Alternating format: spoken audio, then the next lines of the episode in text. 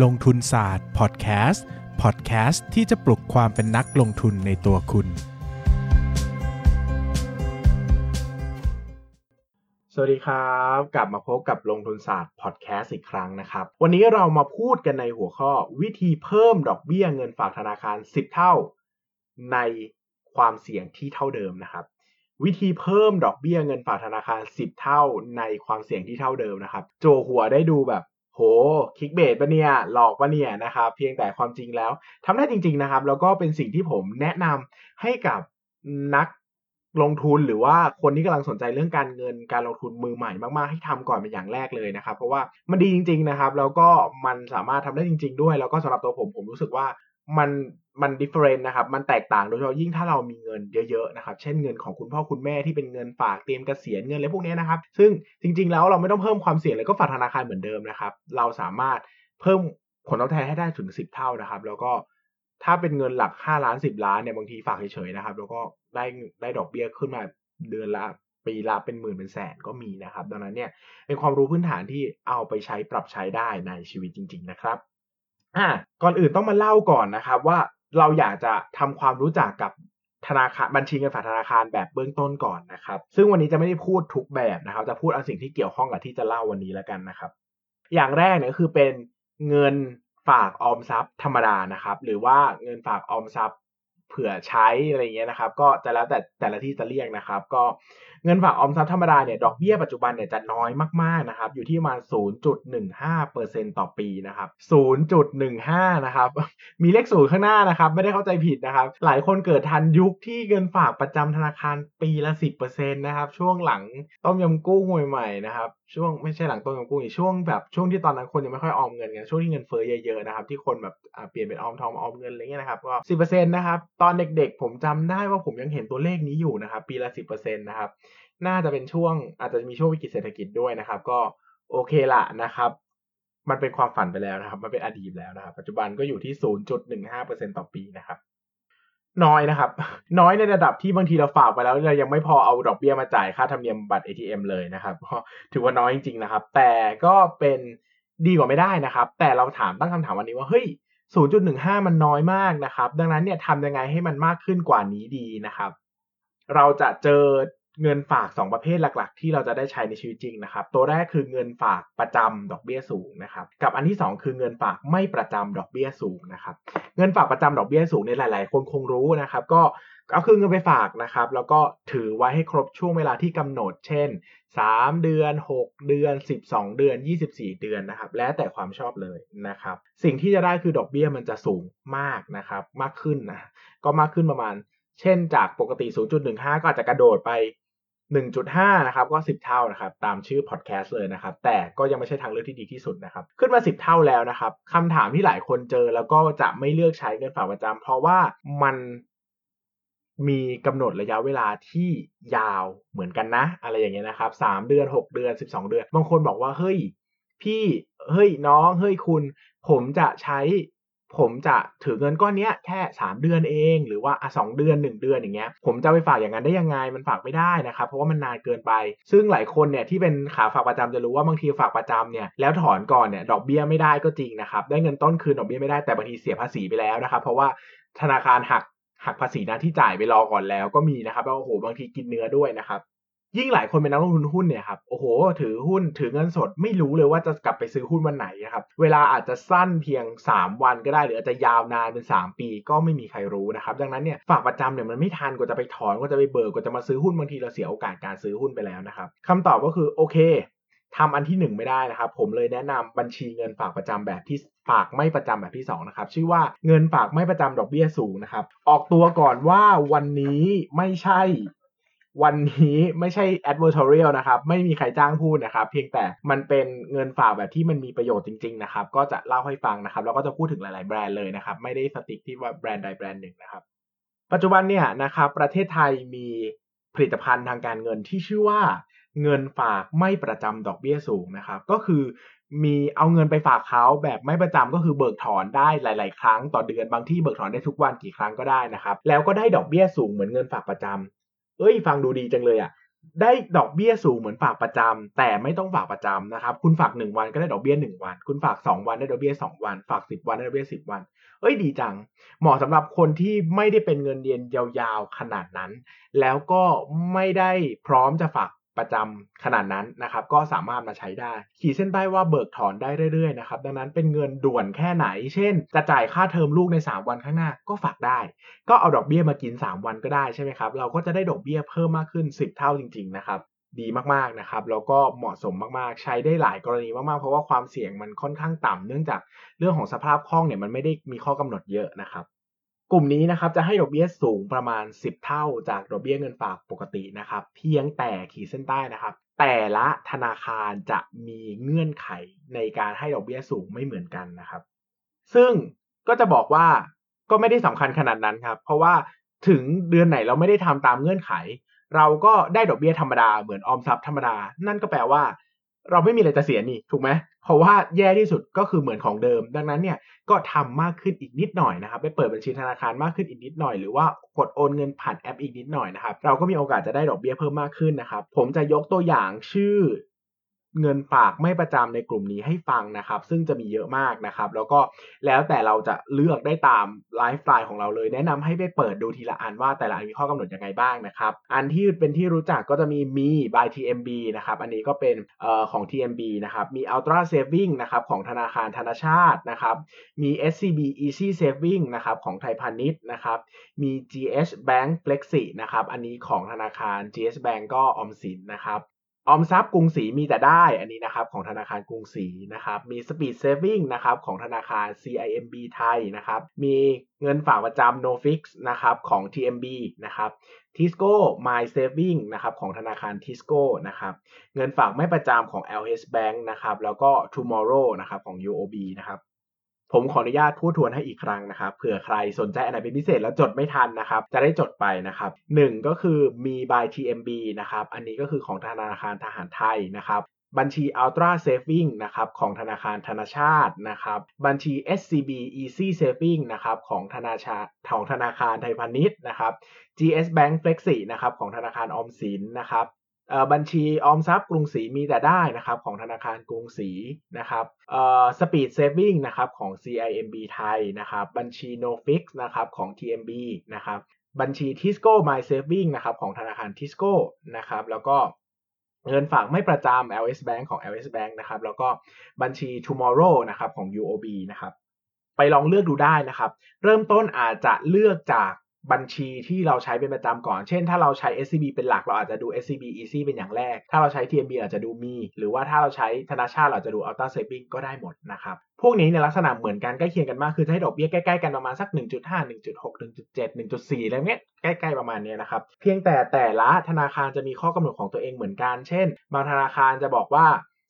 ต้องฝากมากกว่าถอนในแต่ละเดือนถึงจะได้ดอกเบี้ยสูง บางธนาคารบอกว่าต้องใช้บัตรเดบิตของธนาคารเขาด้วย และต้องมีการรูด 2 ครั้งต่อเดือนถึงจะได้ หรือว่าธนาคารบอกว่าต้องฝากอยู่ในช่วง 1 0 0 0 0แถึงห้าแสนเท่านั้นถึงจะได้ดอกเบี้ยในเลทนี้นะครับซึ่งแน่นอนว่าเราสามารถศึกษาแล้วก็เลือกที่เหมาะกับเราได้ เช่นเราบอกว่าเฮ้ยเราเป็นคนที่ มีเงินเยอะมาก แต่ไม่ค่อยได้เบิกถอน ก็อาจจะเหมาะกับบางประเภทที่เขามีขั้นต่ำเลยว่าคุณต้องฝาก1จุดเอ่อสล้านเท่านั้นนะถึงจะได้ดอกเบี้ยสูงหรือบางคนบอกว่าเฮ้ยฉันใช้บัตรเดบิตของธนาคารนี้บ่อยอยู่แล้วก็อาจจะเลือกแบบที่ต้องรูดบัตรเดบิตถึงจะได้ดอกเบี้ยสูงก็ได้ หรือบางอันบอกว่าเฮ้ยฉันไม่มีหรอกเงินเป็นล้านฉันมีแค่ 2 0 0 0 0 0 ก็บางธนาคารก็ให้แคปไว้ที่ไม่เกิน 5 0 0 0 0 0ที่จะจ่ายดอกเบี้ยสูงนะครับ เพียงแต่เรื่องเหล่านี้มันสำคัญมากเลยนะ เพราะว่าการเปลี่ยนวิธีการฝากเงินเหล่านี้เนี่ยจะช่วยให้เราสามารถมีดอกเบี้ยสูงได้เป็น 10 เท่าจริง ๆ คิดถึงเงิน 10 ล้าน 10 ล้านใช่ไหมครับ ถ้าเป็น 1.5%ก็จะเหลือเท่าไหร่นะ 10 ล้าน 1 ล้านแสนห้านะครับแสนห้าแต่ถ้าเราฝากแบบเดิมๆเราได้แค่หมื่นห้านะ เฮ้ยส่วนต่างก็แสนกว่าบาทนะครับต่อปีนะครับ ซึ่งหลายคนบอกว่าโหสิบล้านมันเยอะไปพี่ ผมเพิ่งเริ่มต้นแบบเป็นเฟิร์สจ็อบเบอร์เองก็บอกว่าเฮ้ยลองไปถามคุณพ่อคุณแม่สิลองไปถามญาติพี่น้องที่เราสนิทด้วยสิว่าเขามีเงินเก็บเยอะๆไหมปกติเก็บยังไง เก็บช่องทางไหนนะครับ แนะนำเขานะครับแต่ก็ไม่คือคือแนะนำก็พูดให้เข้าใจนะไม่ใช่ไปหลอกเอาเงินเขานะครับ ก็ให้เขาฝากบัญชีชื่อเขานั่นแหละนะครับพาเขาไปเปิดพาอะไรเงี้ยโดยคุณพ่อคุณแม่นะครับอย่างผมเนี่ยก็เปลี่ยนเงินฝากให้คุณพ่อคุณแม่เยอะเหมือนกันนะครับ จากที่เคยฝากบัญชีแบบธรรมดานะครับหรือว่าฝากประจำที่บางครั้งก็ฝากทุก 3 เดือนไงเพราะว่าเราไม่กล้าฝากนานใช่ไหมดอกเบี้ยก็ต่ำด้วยนะครับไปเปลี่ยนไปฝากแบบไม่ประจำในดอกเบี้ยสูงกว่า แล้วก็ สิ่งสำคัญอย่างหนึ่งเลยนะ คือพวกนี้หลายธนาคารจะให้เห็นดอกเบี้ยวิ่งทุกวันเลย เพราะเขาคิดดอกเบี้ยเป็นรายวันนะครับ ซึ่งดีมากนะครับหนึ่งคือเราจะมีแรงในการเก็บเงินเยอะมากขึ้นนะครับ เราจะเห็นเลยว่าดอกเบี้ยมันขึ้นวันละเท่าไหร่เท่าไหร่นะครับ ดังนั้นใครเป็นสายชอบเก็บเงินเลยเราจะเห็นโอ้โหได้เงินวันละเท่านี้เท่านี้แล้วอยากจะเก็บให้มันมากขึ้น เพื่อที่จะเห็นดอกเบี้ยตรงนี้มันงอกเงยขึ้นมานะครับ ซึ่งก็เป็นการสร้าง ลักษณะนิสัยอันดีนะครับของคนที่เป็นนักลงทุนหรือเป็นนักที่คนที่จะมาศึกษาเรื่องการเงินการลงทุนนะครับ ก็ถือว่าเป็นนิสัยที่ดีมากๆนะครับ ในการเก็บออมนะครับ ก็ผมจะชอบมากเลยนะครับ ใครเริ่มออมผมจะให้สมัครบัญชีพวกนี้แหละนะครับเพราะว่าเห็นดอกเบี้ยเป็นรายวันจะมีแรงใจในการออมเนอะมันไม่เหมือนฝากธนาคาร 10 10 เดือน 12 เดือนซึ่ไปอัพบุ๊กทีถึงเห็นดอกเบี้ยนะครับมันนานมากนะครับ ก็ลองแบบนี้ดูนะครับ แล้วก็หลาย ๆ ธนาคารก็มี เขาเรียกว่ามีสิทธิพิเศษอย่างอื่นให้อีกนะครับ มีขนมฟรีข้าวฟรีอะไรเงี้ยก็สามารถใช้สิทธิ์ของเขาได้นะครับ ก็ คุ้มค่ามากๆนะครับ ดังนั้นเนี่ยก้าวแรกในการเป็นคนที่สนใจเรื่องการเงินการลงทุนนะครับ ผมไม่อยากให้ไปเรื่องที่ยากจนเกินไป เช่น ไม่อยากให้ไปดูหุ้นดูกองทุนรวมตั้งแต่วันแรกนะครับ ก็เริ่มต้นนะแรกเริ่มก็เลือกบัญชีธนาคารให้ถูกกับจริตถูกกับนิสัย ให้ได้ดอกเบี้ยสูงสุดสำหรับเราผมว่าก็โอเคแล้วนะสำหรับมือใหม่นะครับ โดยเฉพาะอย่างยิ่งคนที่ยังไม่มีเงินเดือนเยอะแยะมากมายนะครับ หรือว่าคนที่ยังมีภาระเยอะต้องผ่อนบ้านผ่อนรถยังไม่มีเงินเก็บมากนะครับเน้นโปะหนี้เป็นหลักนะครับ ผมว่าอันนี้ใช้ได้เลยนะครับ ในการที่เราจะมาวางแผนนะครับแล้วก็เริ่มต้นศึกษาการเงินไปด้วยกันนะครับ วันนี้ไม่หวังอะไรมากนะครับ หวังว่าทุกคนฟังจบแล้วจะไปดูบัญชีธนาคารของตัวเอง แล้วก็ตั้งคำถามให้ดีครับว่าเราสร้างผลตอบแทนที่ดีที่สุดจากเงินที่เราเฝ้าเก็บออมมาแล้วหรือยังนะครับ ถ้ายังนะครับไปเปิดบัญชีที่มันได้ดอกเบี้ยสูงกว่าในความเสี่ยงที่เท่ากันเถอะนะครับ อย่างน้อยก็ ทำครั้งเดียวนะครับ เห็นผลตลอดชีวิตนะครับ ฟังดูอาจจะน้อยดอกเบี้ย1%ต่อปีนะครับ แต่อยู่ไปอีก30ปีนะครับ เยอะมากนะครับ อาจจะเป็นเงินหลักล้านขึ้นมาก็ได้นะครับ ดังนั้นอย่าลืมตรวจสอบบัญชีธนาคารของคุณให้ดีว่ามันเหมาะสมแล้วหรือยังนะครับ ขอบคุณครับ อย่าลืมกดติดตามลงทุนศาสตร์ในช่องทาง podcast player ที่คุณใช้ แล้วกลับมาปลุกความเป็นนักลงทุนกันใหม่ใน ลงทุนศาสตร์พอดแคสต์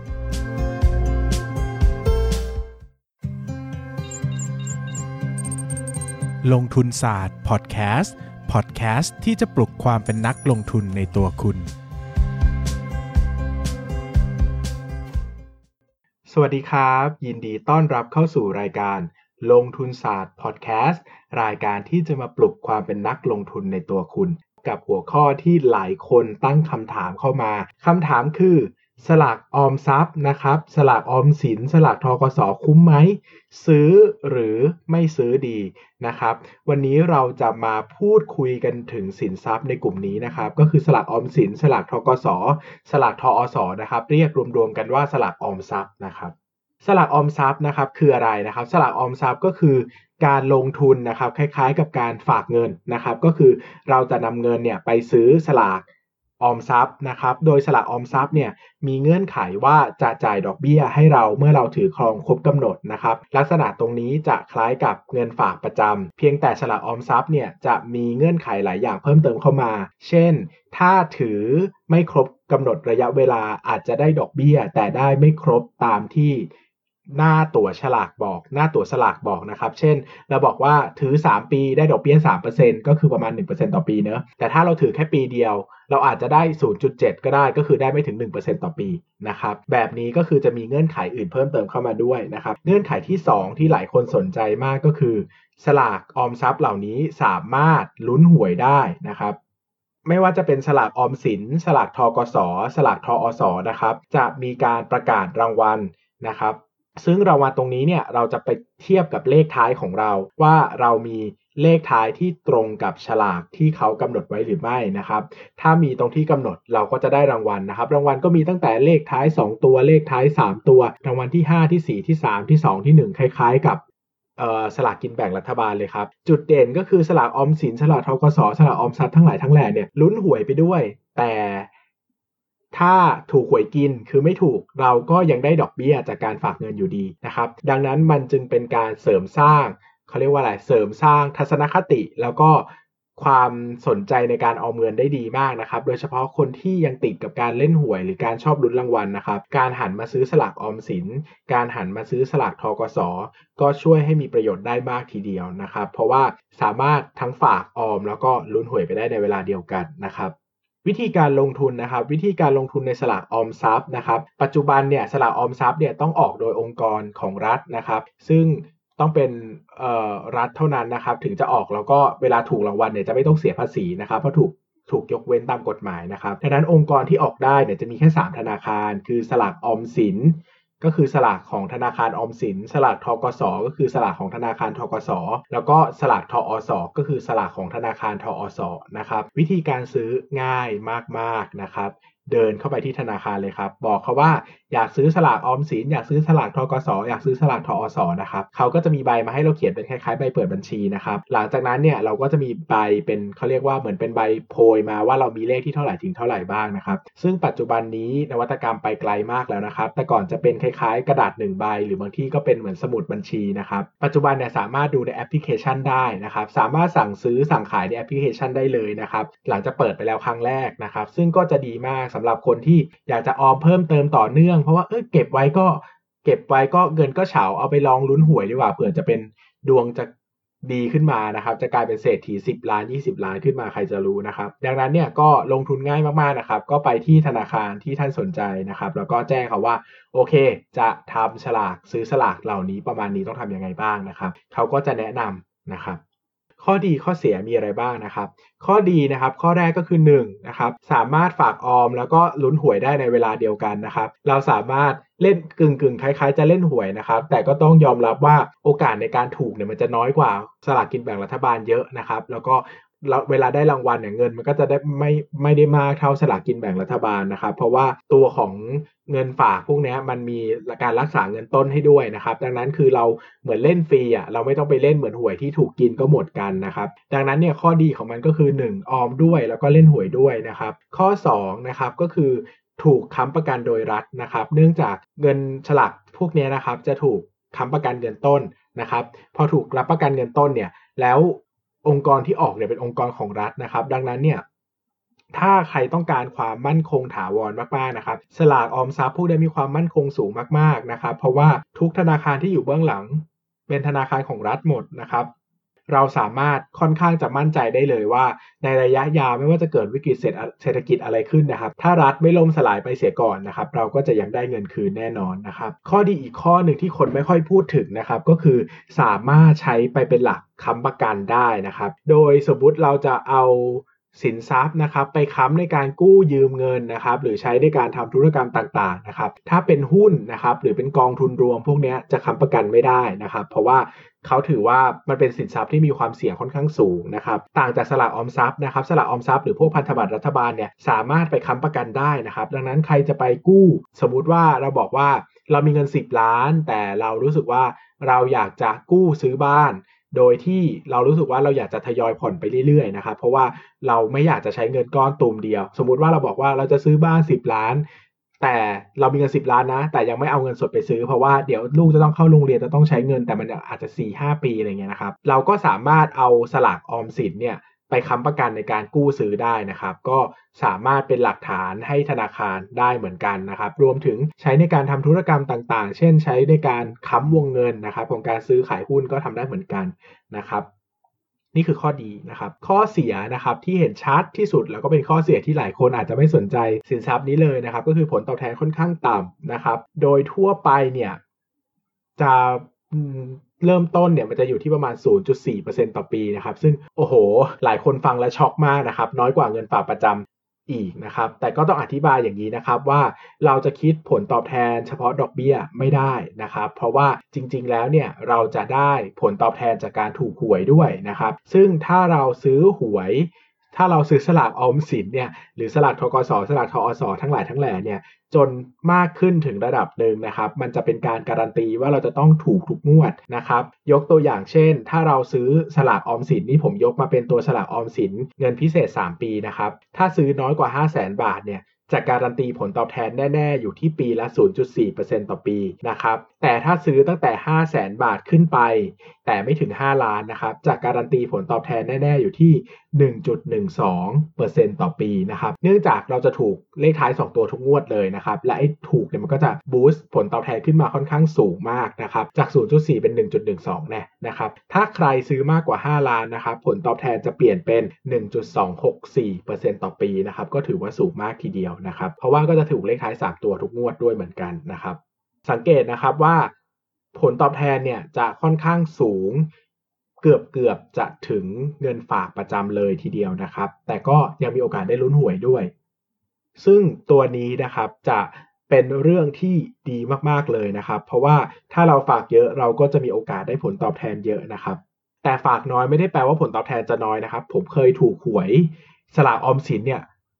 คิดเป็นผลตอบแทนต่อปีแล้วอะ20%ต่อปีอะ สูงมากนะครับสูงมากๆนะครับ จนผมแบบโหมันดีขนาดนี้เลยหรอนะครับ ก็ตอนนั้นก็ตกใจมากแต่ก็สนุกมากนะครับ ตอนนั้นก็ซื้อไว้ซื้อตอนเข้าตลาดตอนเริ่มเริ่มต้นศึกษาเรื่องการเงินการลงทุนใหม่ๆนะครับก็ผมก็หันมาซื้อพวกนี้แหละครับ เพราะว่าความเสี่ยงยังไม่สูงนะครับ แล้วก็คิดว่าเหมาะกับตัวเองดีนะครับเอ่อสุดท้ายนี้นะครับก็ถามว่าใครเหมาะกับการซื้อ สลากออมสิน สลากทกส สลากทอสสลากออมทรัพย์บ้างนะครับ ผมก็อยากจะให้มุ่งเน้นไปกลุ่มคนที่หนึ่งเลยคือรับความเสี่ยงได้ไม่มากนักนะครับ เพราะว่า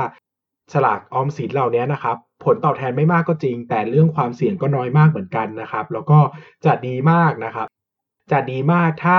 สามารถเปลี่ยนทัศนคติหรือ ปกติวิสัยในการลงทุนของเขานะครับ ที่ปกติอาจจะชอบเล่นหวยนะครับ มาลองซื้อสลากออมสินสลากออมทรัพย์พวกนี้ได้นะครับ เพราะว่ามันจะทำให้เราสามารถเป็นจุดเริ่มต้นในการออมที่ดี นอกจากนั้นระหว่างออมก็ยังถือว่าเป็นมีความสนุกระหว่างทางให้ลุ้นอีกด้วยนะครับดังนั้นคุณพ่อคุณแม่คุณน้าคุณย่าคุณอา คุณยายของใครนะครับชอบเล่นหวยนะครับก็อาจจะลองชวนมาซื้อที่สักพันบาททิ้งไว้นะครับ วันหนึ่งเขาถูกเขาอาจจะชอบมากขึ้น แล้วก็ซื้อเพิ่มมากขึ้นก็ได้นะ ใครจะรู้นะครับ ก็อาจจะค่อยๆทำไปหรือว่าอาจจะซื้อเป็นของขวัญให้เขาก็ได้นะครับ ซื้อให้คุณแม่สัก 5,000 บาทหมื่นบาทนะครับแล้วให้เขาถือไว้วันหนึ่งเขาถูกเขาอาจจะหันมาลงทุนในแบบนี้มากขึ้น แล้วก็เปลี่ยนทัศนคติด้านการลงทุนให้ดีขึ้นก็เป็นไปได้เหมือนกันนะครับ ดังนั้นเหมาะกับคนที่ต้องการความเสี่ยงไม่มากนะครับ แล้วก็ออมระยะยาวหน่อยสัก 3 ปีอย่างเงี้ยนะครับ ไม่เหมาะกับคนที่ต้องใช้เงินในระยะสั้น เช่น ใช้ถ้าใช้เกิน 1 ปีเนี่ยพอฝากได้นะดอกเบี้ยจะน้อยหน่อยแต่ก็ได้ลุ้นหวยแต่ถ้าต่ำกว่า 3 เดือนเงี้ยไม่ได้แล้ว เพราะว่าเขาจะกินเงินต้นด้วยนะครับ ก็เลือกระยะเวลาที่เหมาะสมแล้วก็ค่อนข้างดีนะครับ ความจริงไม่ต้องถือครบ 3 ปีก็ได้นะครับ ขายก่อนก็ได้ เราก็จะสามารถนำเงินออกมา ใช้จ่ายได้เหมือนกัน แต่ดอกเบี้ยอาจจะน้อยหน่อย แต่ก็ไม่ถึงขั้นว่าไม่ได้เลยนะครับ วันนี้ก็จบเนื้อหาเพียงเท่านี้แล้วนะครับสำหรับทุกคำขอบคุณนะครับ ผมก็ต้องน้อมรับแล้วก็ขอบคุณมากๆนะครับ ผมทำพอดแคสต์นี้มาบางทีก็เข้าใจนะว่ามัน production บ้านๆอะบางทีเสียงมันก็ไม่ได้ดี ไม่ได้คมชัดอะไรมากนะครับ ทุกคนก็ยังให้เกียรติที่จะฟังงานของผมนะครับ ก็ถือว่าผมถือว่าขอบคุณทุกคนมากๆเลยนะครับสำหรับวันนี้ก็ขอบคุณทุกคนมากนะครับ ใครชอบอย่าลืมกดไลค์กดแชร์กัน แล้วก็อย่าลืมกด subscribe ในช่องทางที่คุณรับฟังพอดแคสต์นี้อยู่นะครับสำหรับวันนี้ขอบคุณมากครับ อย่าลืมกดติดตามลงทุนศาสตร์ในช่องทางพอดแคสต์ player ที่คุณใช้ แล้วกลับมาปลุกความเป็นนักลงทุนกันใหม่ในลงทุนศาสตร์พอดแคสต์